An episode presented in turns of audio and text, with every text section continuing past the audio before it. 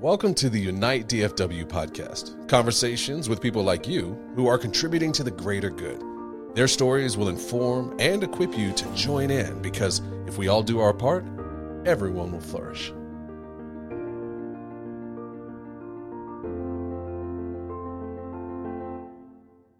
Hello, everybody. It's good to have you with us again. Today, I have with me a special friend, Reward Sibanda. Thanks for joining us today, Reward.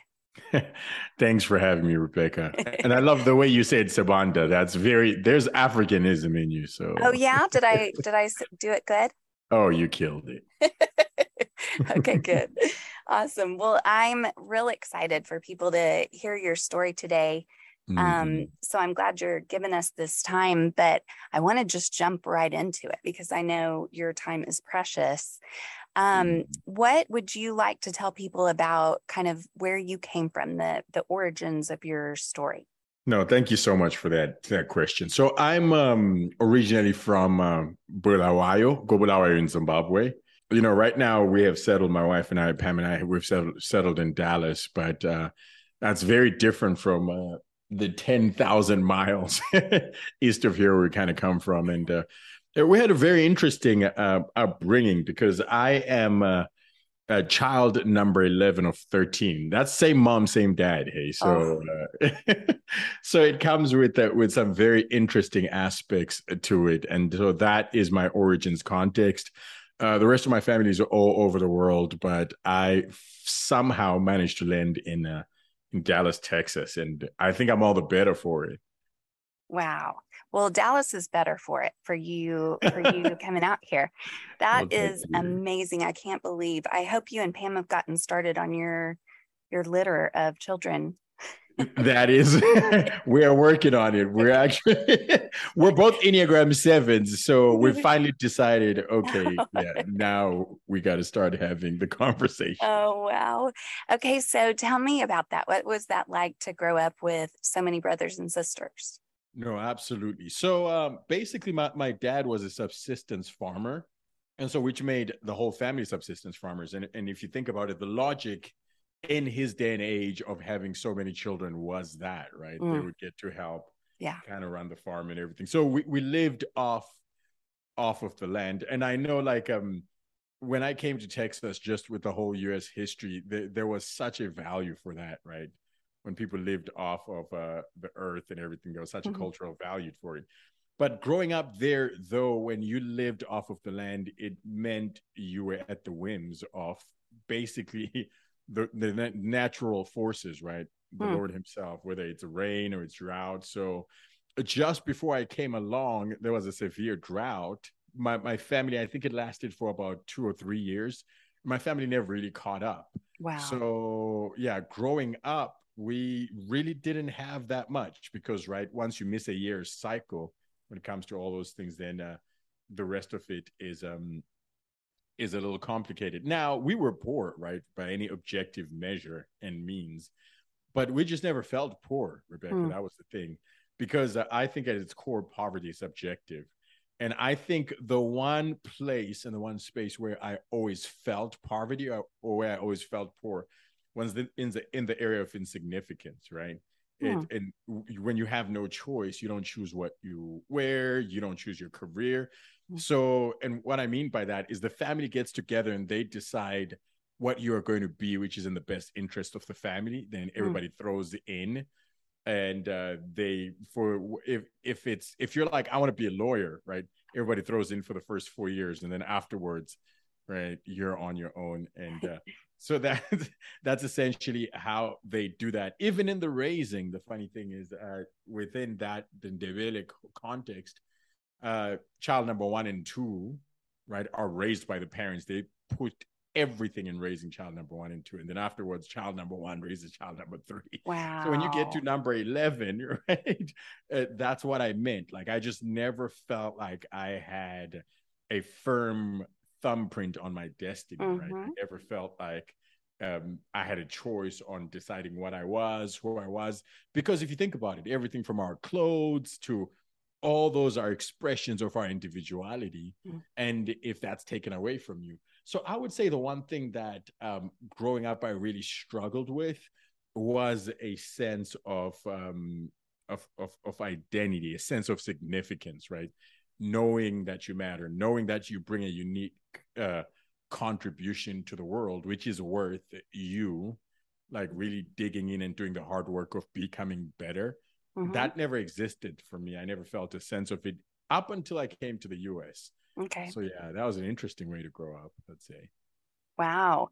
Well, you know, knowing you for a few years, you would never know that you started out in that kind of environment or that you ever felt that way as a child. You really you have such a presence about you and wow. you have you know you basically haven't let anybody put limits on you i don't know you know i i want to say your parents did something right or your older brothers and sisters did um mm-hmm. but i just see you saying yes to god and Come just on. following where he leads without fear and just putting it all out there Wow. No, thank you so much for that. thank you. And I think I think uh the thing is when I came to the US, right, I got thrown into Christ for the Nations, which is as diverse a, a, a background as you can be thrown into. So Christ for the Nations is a mission school, missions centric or focused school right here in Dallas, Texas. So they bring in people from a lot of developing or majority world contexts and they scholarship them for about two years and then those people go back and contribute in their originating context. Ah. So I think that kind of being um, thrown into that much diversity, right, mm-hmm. into such a cosmopolitan um, uh, environment, and then on top of that, like right, the U.S. in a sense has its own pace, and you got to catch up with it. So mm-hmm. I think I think that more than anything in those initial two years is a what may have uh, shaped a lot of what you see you see today. The values were there from the parents, but mm-hmm. yeah, the the social expression of it, I think, was was fine tuned there. Wow. Okay, so there's a couple of things that are I think really interesting. One, I don't know if a lot of people know, but DFW is one of the most diverse metropolitan areas I don't know, maybe in the world, but for sure in the US. Mm-hmm. I think mm-hmm several years ago, uh, there were over 200 languages spoken here. I don't know. Wow. I don't know if there's more now, um, but there's a lot of diversity. The whole world really has come to DFW. Hmm. Um, and, you know, they all come for different reasons. We receive more refugees than most other countries, amazingly enough, just in DFW um, you know there's there's people coming to our city and our neighborhoods for lots of different reasons for work or school like you did mm-hmm. uh, but i don't know how many people really take advantage of that beautiful blessing that we have to really be around people from other cultures mm-hmm. and you know diverse backgrounds and all that would you say that that might be a good thing for someone to do if they were just really inspired by your story and thought, gosh, you know, coming from that kind of background, now he's, you know, wow. he's just been shaped by that.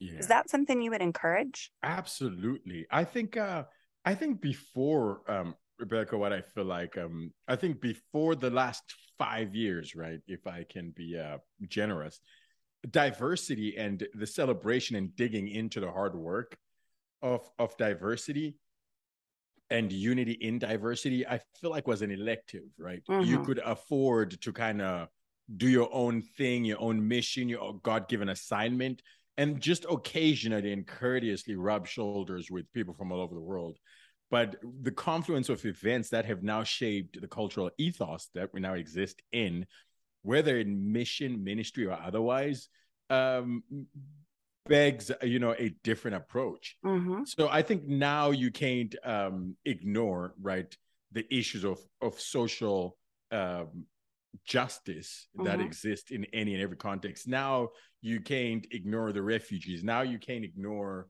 you know the different cultures and everything. They're not coming and being integrated into our culture now.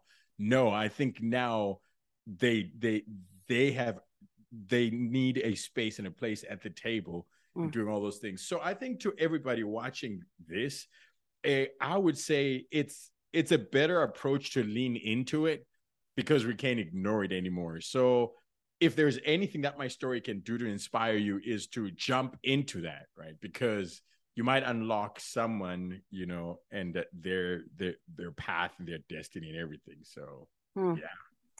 Wow. You know, I I know you're right in that the challenges of our time really are are much more in our face than they were you said 5 years ago i don't know exactly when i mm-hmm. would have said that that change happened i yeah. do remember observing 10 years ago maybe 15 when we went to africa i actually mm-hmm. we were in south africa oh, wow. and i made a comment to ryan that you know racial issues here in south africa are very out in the open. Yeah. But in America at that time, we still were just like, you know, nobody talked about it. That's it. So That's it, it. it has That's changed a lot since then. That's it. But right. I'm yeah. thinking more not out of obligation and not mm-hmm. out of, you know, not out of a, um, not even a social justice perspective, the mm-hmm. asset that the immigrants that are in our communities bring. Mm, I just don't know if people really no. appreciate that. And I'd love to encourage people to do that.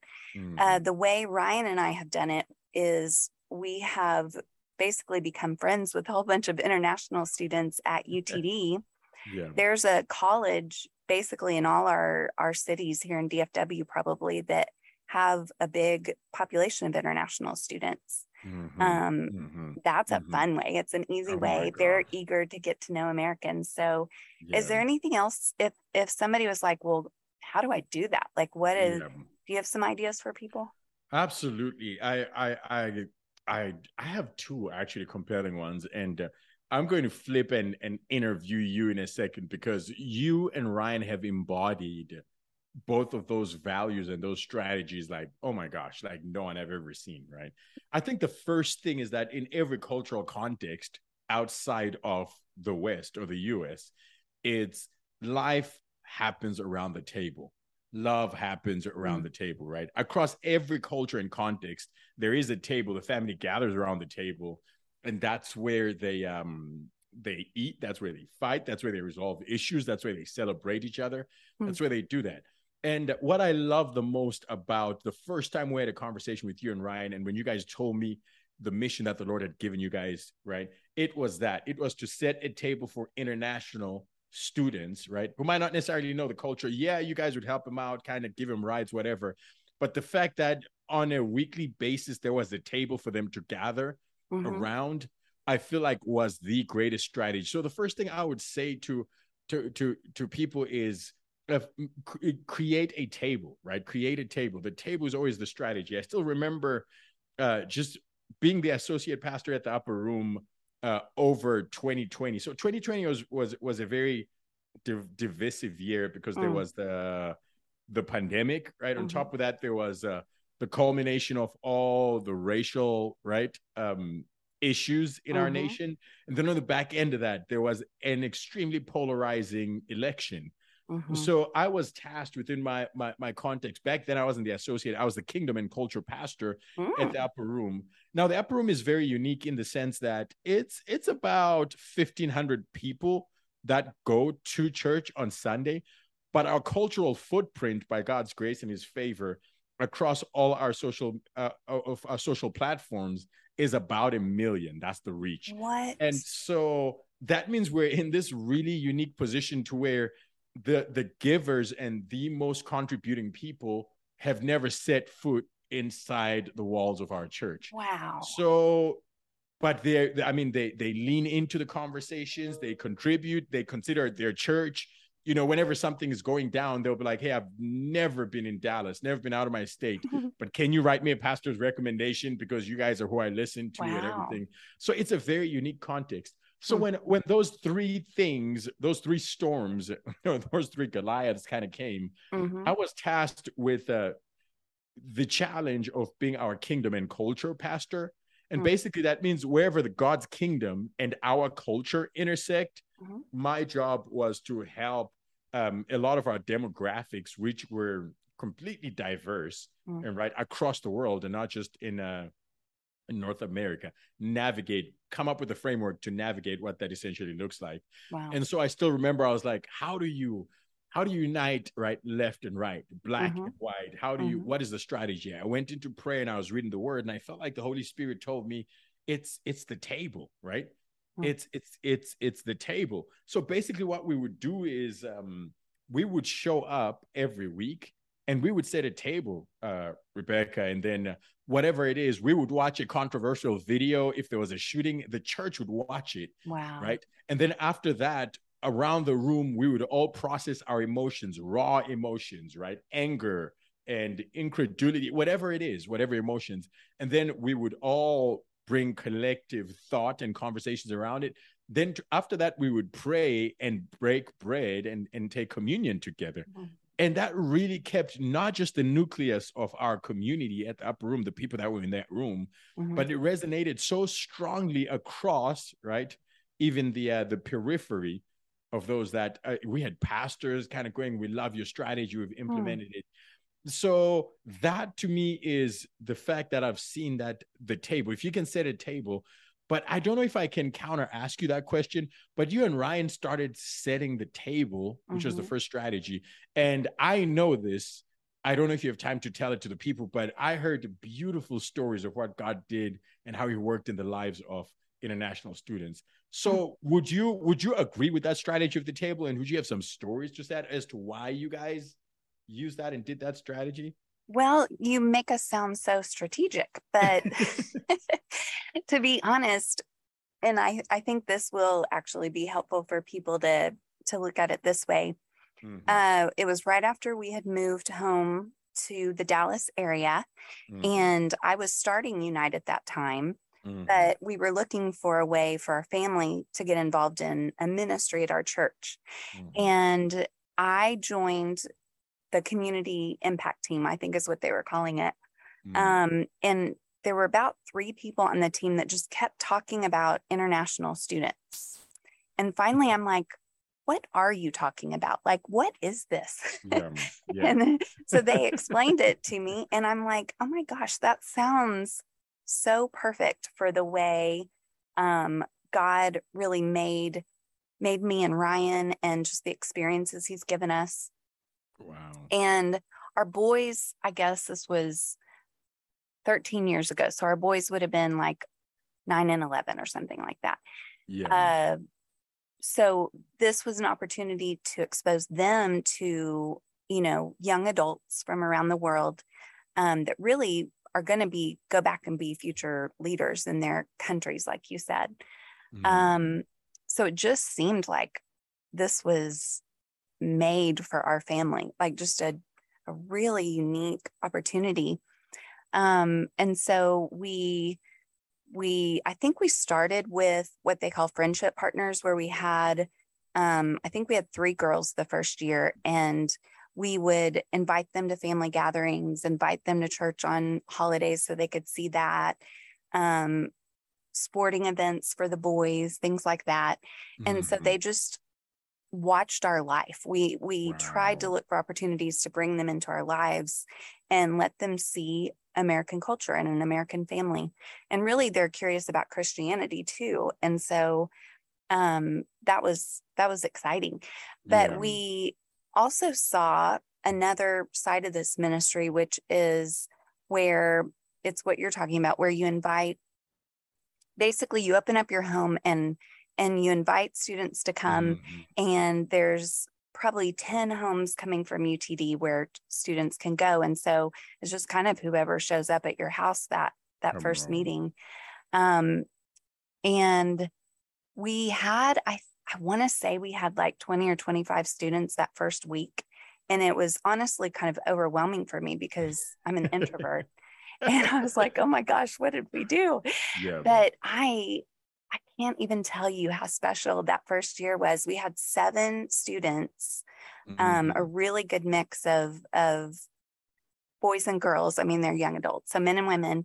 Um, and they were all from China, I believe, because that's where the majority of the students were coming from at that time.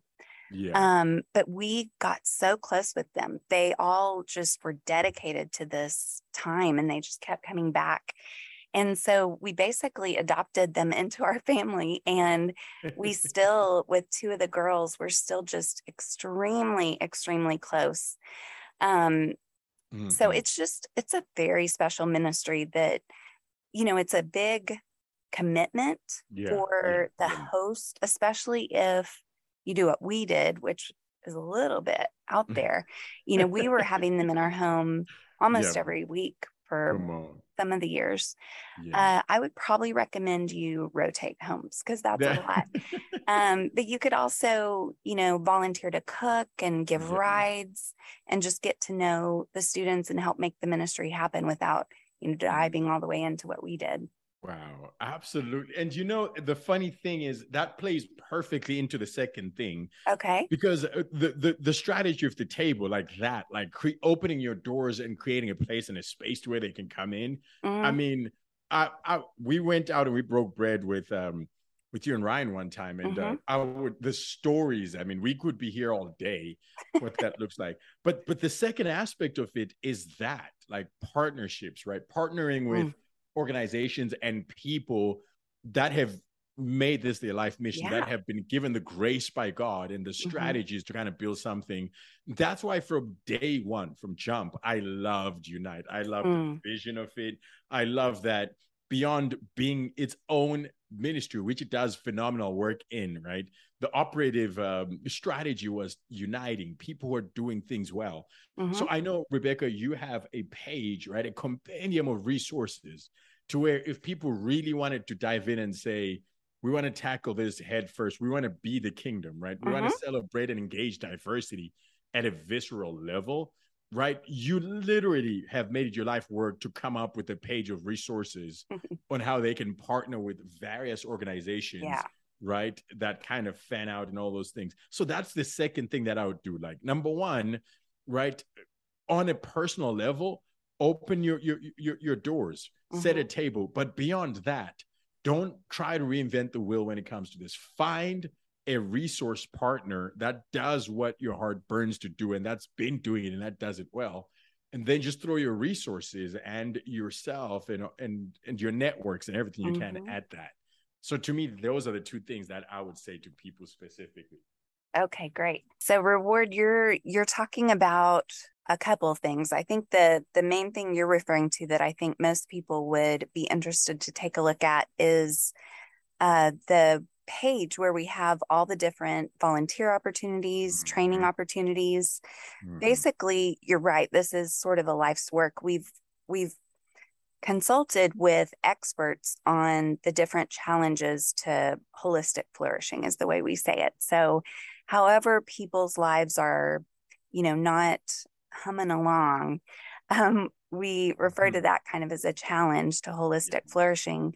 And that could look a lot of different ways, of course, but we work with people that know how to solve those kind of problems and walk alongside people. And they basically tell us how others can get involved to be part of the solution. And so we take all that information and we put it in the form of either volunteer opportunities or, you know, if they need donated supplies, we put those out there. Mm. Or if they say, really people need to be trained. They need to learn how to walk alongside somebody else in some way. Yeah. Then we put training opportunities out there. So mm-hmm. I'm really glad you brought that out because, you know, a lot of people get that burden in their heart to yeah. To address yeah. one of those challenges. And so they decide, I'm gonna take sandwiches to the park. That's right. And that is so sweet and it's so genuine and wonderful. But mm-hmm. like you said, there are ministries that they're devoting their life to this and they know the mm-hmm. unintended consequences of things that, you know, us regular people, we have no idea. Like, exactly. what are, you know, what, what's right what's the right thing to do here and right. they have a lot of times they have wraparound ministries or they have partnerships with other organizations so that you know it's not just feeding someone right then yeah. it's it's really bringing them to the table like you mentioned and yes. uh, yeah. into a space where they can help them with other areas of their life that they might need help with and uh, Mhm. bring them into a space where they can also be contributors. So whatever that that might look like, but that's hard to do as an individual just out there you know, Yes. on our Yes. own. We can build relationships, and I do want to encourage right. people to do that. Mhm. But if we want to serve and really help address challenges like that, yeah. then I highly recommend people tap into this amazing network of Mhm. nonprofits, church-based ministries, even come alongside the the government programs Mhm. like public school and yeah. um, you know, family protective services, things like that. yeah.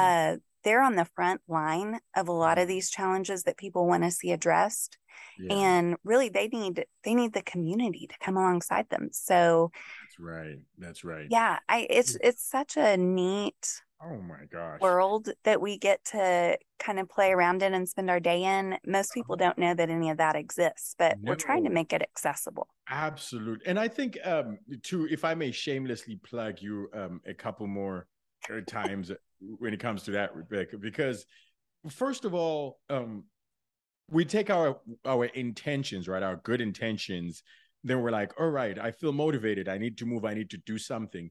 But the very nature of extending your hand to give someone something is in itself an incentive. It incentivizes something. So if you don't understand the nuance of that, it might incentivize a you know a um a panhandling lifestyle or it Mm. might incentivize but when you give someone something it speaks something specifically and what i like about um all the organizations that i've seen on on on your resource and on your page is that they're carefully vetted for this one thing. They're not just meeting a need but they are positioned and postured to actually strike at the root of the issue Mm. right? Whether it's poverty whether it's homelessness whether i still remember uh, one of the initiatives uh, rebecca that you you brought us into and it blew my mind wide open was the cost of poverty experience Mm, right mhm. it wasn't just everybody feels like they have an understanding of poverty. It's like you give throw money at the problem, right? And we do that well intentioned. But what I loved about it, it is it was a a visceral plunge into the very into the hopelessness Mm. right of self-amplifying loops of addiction and poverty and everything to where at the end of it you're going oh my goodness i Mhm. never knew and i never thought but what I love about that is you guys have done the hard work of of vetting the philosophies of all these organizations and all these uh, partners. And so if there's almost a safety to where if you find it on that page, you know for a fact that it's committed to dealing with the psychology of whatever issue you're dealing with and that there's um they're responsible and that there's accountability when it Mhm. comes to them. So that's I cannot stress I cannot stress the importance of this enough. It genuinely is a one-stop shop, and it's not just poverty. Mhm. Everything that your heart may have, um, you know, where you feel a tug from the Lord, and He's saying there's a sense of mission, you will find on there. So Yeah, I'm I'm glad you love it so much because a lot of um energy has gone into that process. But I do want to clarify really we're relying on the experts in the community to to connect us with those organizations that mhm, need to be highlighted. And so our page really is that curated list of the things that the experts say if you do this, that's going to make an impact. It's not just going to, you know, like you said, address one a one-time need. Now, whether or not, you know, advocates, social justice advocates would say we're really getting at the root of the problem, I don't know. Like yeah. there this is so complex and Mhm. there are a lot of things upstream that we aren't necessarily tackling in every Mm. way um so i don't want to overstate that i don't want people to think you know if they do if they volunteer in this way that's that's the root because it really is it's hard to find the root in a lot of these yeah yeah no and and obviously too like uh poverty has a lot of the complexities right Mhm. and and i think for me there's two things there's resolution right we want to end global poverty by blah blah blah blah blah, or we want to fix the refugee crisis by blah blah blah blah blah. Uh-huh. There, there's that, right? That lofty goal. That's never what I'm talking about. I feel like if poverty is generationally entrenched, right, mm-hmm.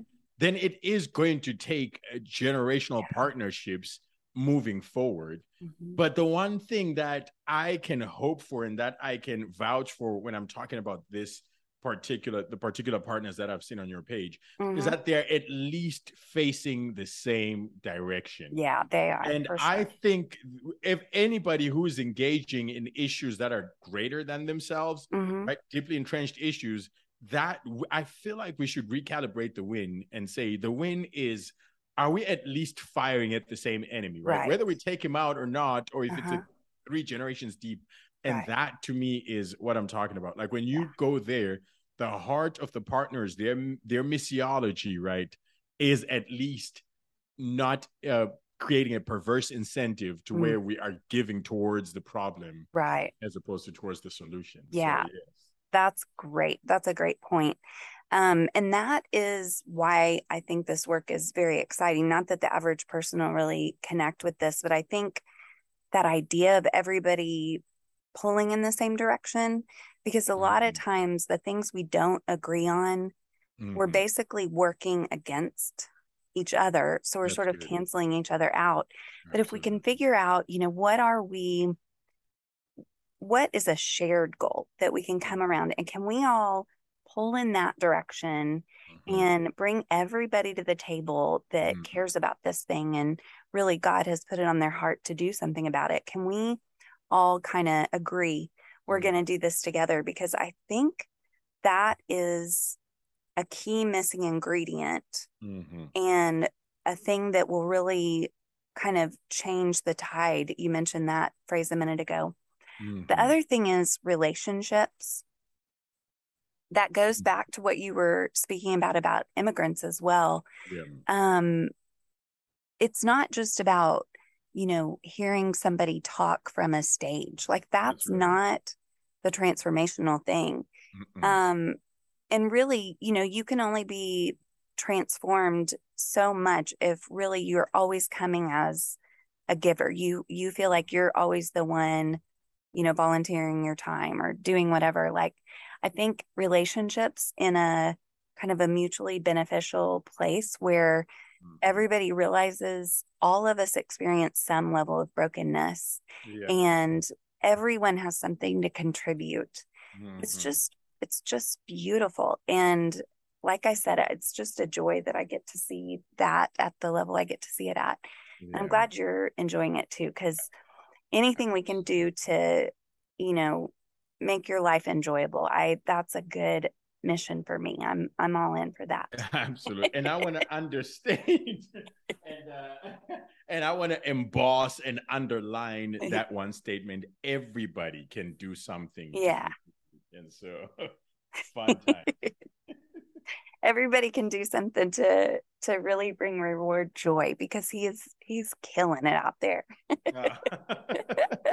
I'm just teasing, but yeah, I think you know, you mentioned your social media reach at your church, and that's pretty incredible. I don't know what all that entails, but mm-hmm. pretty much all of us have a network. Yeah. Um, some, you know, have a network at work or at school. Some are on social media a lot. They have a social media network. And whatever your sphere is, maybe it's your neighborhood. Um, maybe it's just your family Mm-hmm. Really, what can we do to be thinking creatively about how we can live our faith out mm-hmm. in all those spheres? You talked about the kingdom. Yeah. That that is sort of obscure to a lot of people. Like, what does that mean? Yeah. Um, yeah. Yeah. But really, it's about living out God's values and looking for places oh, where good. we can help others flourish. It's that's about, good. you know, not always just being about ourselves, basically.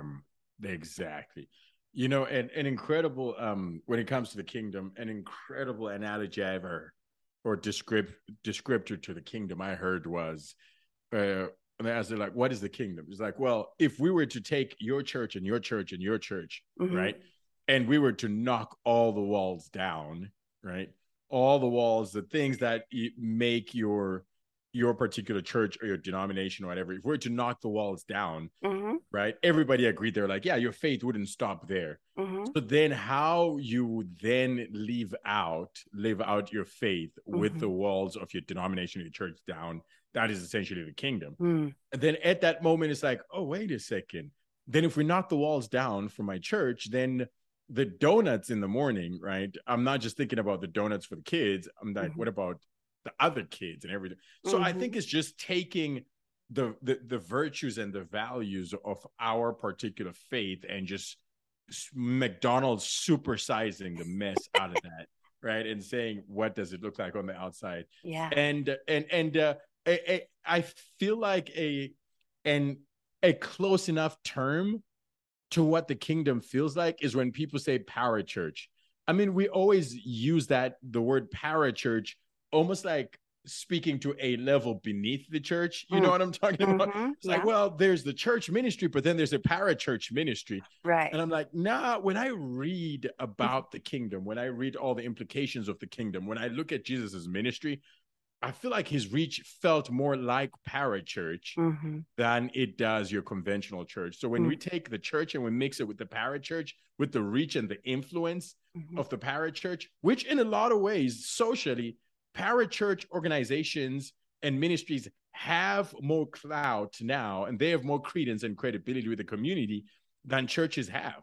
So mhm. when you take those two and you mix them, I think we get closer to this obscure concept, which is called the kingdom, which Mm. mandates an expressive living out of. So Wow.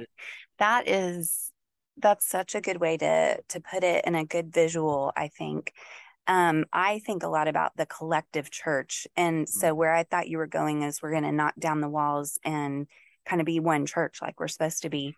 But the visual of us, you know, breaking down those barriers and just pouring out into the world mhm. is so powerful. And I think, you know, basically the sky's the limit. Like yes, yes. every aspect, if you just really intentionally think, how can I do this thing I'm about to do in a way that helps others flourish? that's right. I really think that gets that pretty much covers everything you said. Poverty is Mhm. complex and there's a lot of different aspects to it. I think, you know, another word that we could talk about is well being. Um, Mhm. poverty is basically an absence of well being Yeah, in either financial well being or physical, emotional, relational, spiritual, vocational. All of those areas, we can either have, we can either be flourishing in all those areas or we can be impoverished in those Mhm. areas. So if you really kind of think about people as whole people with all of those Mhm. different aspects and you're thinking about how do I help other people flourish, that's what we're trying to get to. And I think, you know, again, going back to your your immigrant story, Mhm. um, there's I remember bringing a friend to uh I think I was picking up one of the boys at school and he's like, I didn't know your sons went to an international school. he he was actually from Africa, and so that's you know that's a concept in other countries. But I was like, Mhm. Uh, yeah, this is just what our public schools are like. They're they're very international. Um, so you know, in our neighborhood, at our workplace, at our school, we can go ahead and live out that that opportunity to advance the Mhm. kingdom around you know that that idea of learning from and and experiencing other cultures and all that but i i Mhm. really think there are just so many opportunities that um if people were to look at life that way yeah. i just can't even imagine what this metroplex would be like because there's so many Yeah. um, well intentioned Christians to begin with, but well intentioned non Christians as well. Um, and you mentioned that the parachurch organizations, in a lot of ways, have more clout. Yeah. I think it's because people see them outside the four walls more than right. they really picture, you know, the Yeah. organizations of that that the outside world sees as churches That's right. um, those are generally kind of internally facing. They may be sending their people out, but the organization itself is sort of internally facing a lot of times. That's exactly right. That's exactly right. And if you and if you think about it too, right? Uh people adopt what is homogeneously theirs, right? Mm. So when you see this organization, yeah, it's one thing to where it's like, oh, that church has a food pantry, but then it always feels like a bait and switch sometimes because when you come in, then they preach the gospel, and there's mm. virtue in all of those things. Yeah. But I think I think it's different when they come to the you like right like the Y for example right mm. christian values but that that has different things and so and you know like when you go to your page there's so many of them that kind of that kind of do that mm-hmm. where the community is like if you were to like okay no that church no i don't belong to that church i, I mean think of the, the the the rhetoric do you belong to this particular church mm-hmm. whereas every parachurch org that i've seen right the language around it is no we belong to the community this ministry serves this community yeah and so sweet. even that simple tweak in um in the rhetoric and in the language is mm-hmm. is very telling in a sense yeah i love that so i think it is about thinking about things differently and then talking about them differently i don't mm-hmm. want anybody to get the impression that we're belittling the church organizations oh, no. because i think both of us are huge champions of the oh. church. In particular, that's Unite's primary audience is churches, yeah. Yeah. because that's really um, where we can get to the people who want to be making a difference in the world. Mm. Um, help we're helping churches basically help their people get out there and live out their faith. Uh, in a nutshell, That's and it. doing it in partnership with all of the other organizations we're talking about parachurch, but also all the governmental organizations and yes. um, really just nonprofits that aren't even parachurch, the businesses, you know, every sector of the city, I believe, has a role to play in right. helping the community flourish. And really, I think the church just needs to come alongside all those different so sectors true. and and just kind of lift them up. That's what we're on a mission to do. And it's really fun getting to do it alongside people like you, Reward. It's uh, thank you. That's exciting to be able to introduce you to mm-hmm. to people out there. So hopefully we'll be able to do it in person sometime soon. I don't know. I know. You know. I miss that. I miss that so much. well, I know. And I, you know, you and I can get together and then, you know, there's places where we could put you on a stage, but maybe we need to do a little pop up, you know, oh, coffee with. That'll be fun. It's it's, it's long overdue. long overdue, my friend. Yeah. Well, this was a lot of fun. I feel like we could talk about a lot of different things, a lot of different aspects of this idea. Um, so maybe you'll have to come back pretty soon, but uh, I'd love for you to kind of meet some of the other people that I'm going to be interviewing over the next few months because mm-hmm. you're really all superstars. We didn't even get into what you do for your job, but I'm going to let people Google you because uh, that's not really what we were here to talk about, and I I think it might steal the show. So we're gonna we're gonna leave them curious, but um, this was really fun, and I I want to encourage people to go to unite-dfw.org mm-hmm. to find ways to really get out there and live out your faith and and foster flourishing for the people around you um, mm-hmm. and then hopefully you will tune back in to hear the next amazing person that really they're just like you they're you know there's really reward when it comes down to it that's right you are just like everybody else you're just mm-hmm. out there living out your faith and wow. and awesome ways. And I think mm. any of us can do that. So, no, that's so true. Thanks for brainstorming with us today. And I do want to see you in person very soon. So let's make that happen. Absolutely. And Rebecca, every single person that's ever crossed your path is an interesting individual. So if you do not mess with Unite, I promise you, she, she has this whole the most interesting person in the world because you really people doing incredible things in our community gravitate towards you. But I think it's because you hold them in the kingdom in such high esteem and honor mm. to where it it is it is such an honor to know you and to run with you. And uh, thank you so much for having me. Yeah, thank you, Reward. Thanks everybody for listening. We want every community in DFW to have a group of Christians taking responsibility for its well being. Visit our public facing website at unite dfw.org, where you can find training, serving, and giving opportunities near you. If you're a church or organization leader, visit us at unitethechurch.org to sign up for our e news, find upcoming events, or to join a network of peers. Thank you for listening to today's episode. Until next time, have a blessed day.